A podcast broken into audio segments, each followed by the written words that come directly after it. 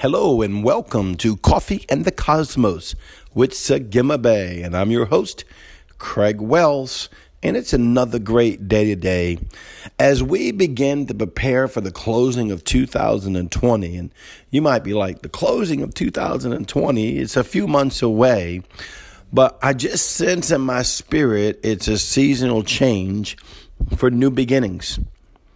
A lot of times when the Lord shows me new beginnings, he doesn't show me like a start and a finish. Like, you know, you start at one location and, you know, three miles down the road, like you're doing a 5K run or something, right? And then you got this finish line. No, it's more like a track that if you were out in high school and you would look down or in college, you would see a track that wraps around the field and their line on one side of it would say start and on the back side of it would say finish.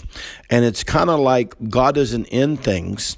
He's not Alpha and Omega like the beginning and the end. He's the Alpha and the Tav. And that Tav is an, not an ending as to say it's over, but it's a transcending into the new dimension, into the next direction, and to the next step that God has, the promotion, the advancement, the higher place that God has for you whether that's in mind, body, soul, or spirit. And that's what I kept hearing in my spirit today that it's a new season. Something new is about to happen to you. Now, this can sound as old age and old fashioned as possible, but unfortunately, God speaks the way He wants to. so you're going to have to take it the way that Yahweh is saying it. That uh, reminds me of an old song that's running through my head right now when I'm saying this. It's a new season. Come on, church. It's a new day. La, okay, all right, all right. I'm not going to go off on the song. I only got so many minutes in my podcast, right? But that's really before me. And you say, well, why is that so important? Well, an angel of the Lord uh, was in my spirit realm earlier today and reminded me that it's a new season coming to you. So if the new season is coming to you, it's not quite there what do you do? You prepare. It's kind of like going on vacation, right? You prepare, you pack for the vacation.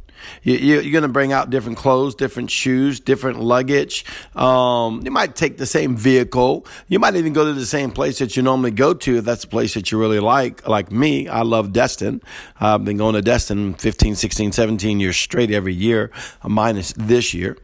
But so I know how to prepare. So you start to prepare. And that's kind of what I was hearing. Like God is saying, you want to start preparing for the new season.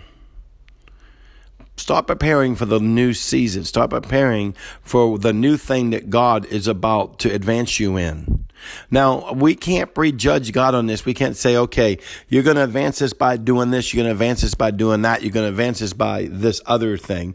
No, you have to prepare yourself to be a positional servant of the Most High God, basically laid yourself out on the trading floor of God and say, Here I am for the positioning. Here I am for the changing of the guard. Here I am for the changing of the robes. And this is what I'm seeing in my spirit that God is willing to change guards and change robes in your life and by changing yourself. Another thing he was speaking to me I tell you, he said, uh, some of this has to do with you even loving yourself more. Now, everyone loves herself to a certain degree, but there's always something somewhere in our life that we might not love. Maybe something we've done, maybe something we are, maybe something that happened to us, maybe this, maybe that. There's just so many maybes involved in that. But if you are wise enough to go look into the mirror of your soul, which you should do from time to time, as Holy Spirit leads you to, right? And to deal with your junk or deal with your hurts or your pains or your past or even your victories and your successes, because all of these things are what make up the course of our life and how we respond to things, and to go deal with, hey, you know, I might need to love myself a little more. And I, I might need to be happy with myself a little more. I might need to give unto myself a little more. I might need to make position for myself. Why? Because when I'm loving myself and I'm making position for myself and I'm giving myself, since I'm a spirit being, I'm loving Christ in me. I'm loving the position of Christ in me and I'm giving into Christ that's inside of me. See, we all do everything on the other side of the veil. I'm not trying to talk to your human nature. I'm talking to your spiritual nature. I'm not talking to your natural man. I'm talking to your spirit man that will enhance and, and brood over over your natural man and supersede your natural man as you walk more in the spirit and this new season that God has for you. Don't try to prejudge the season. Don't even try to think of what it is. Uh, new meaning sometimes unknown. And that's what was coming to me was there was a new season coming to the body of Christ, coming to people, and it's an unknown season. And unknown can be scary. You know, most of us don't go like we talked about going on vacation. Most of us don't go just, okay, let's get in the car and we'll just drive and go. Not that I've never done that. And maybe you've done that too, but that's not the norm. For me, it's, I'm leaving at six o'clock in the morning. I'm going to be uh, uh, at the beach by 930, you know? And so, um, and even though it's supposed to be a four and a half hour trip, now you tell me how I get that done, right? I got some creative driving skills, right? So that is my plan. So I map map it out. But then this time Yahweh's saying, I don't want you to map it out. I want you to prepare your heart to be prepared for the new season that has come your way. And that's by learning how to love yourself even more. Oh, well, I need to love God more. No, you already love God. We have to love ourselves. Ourselves are in the way of the love of our God.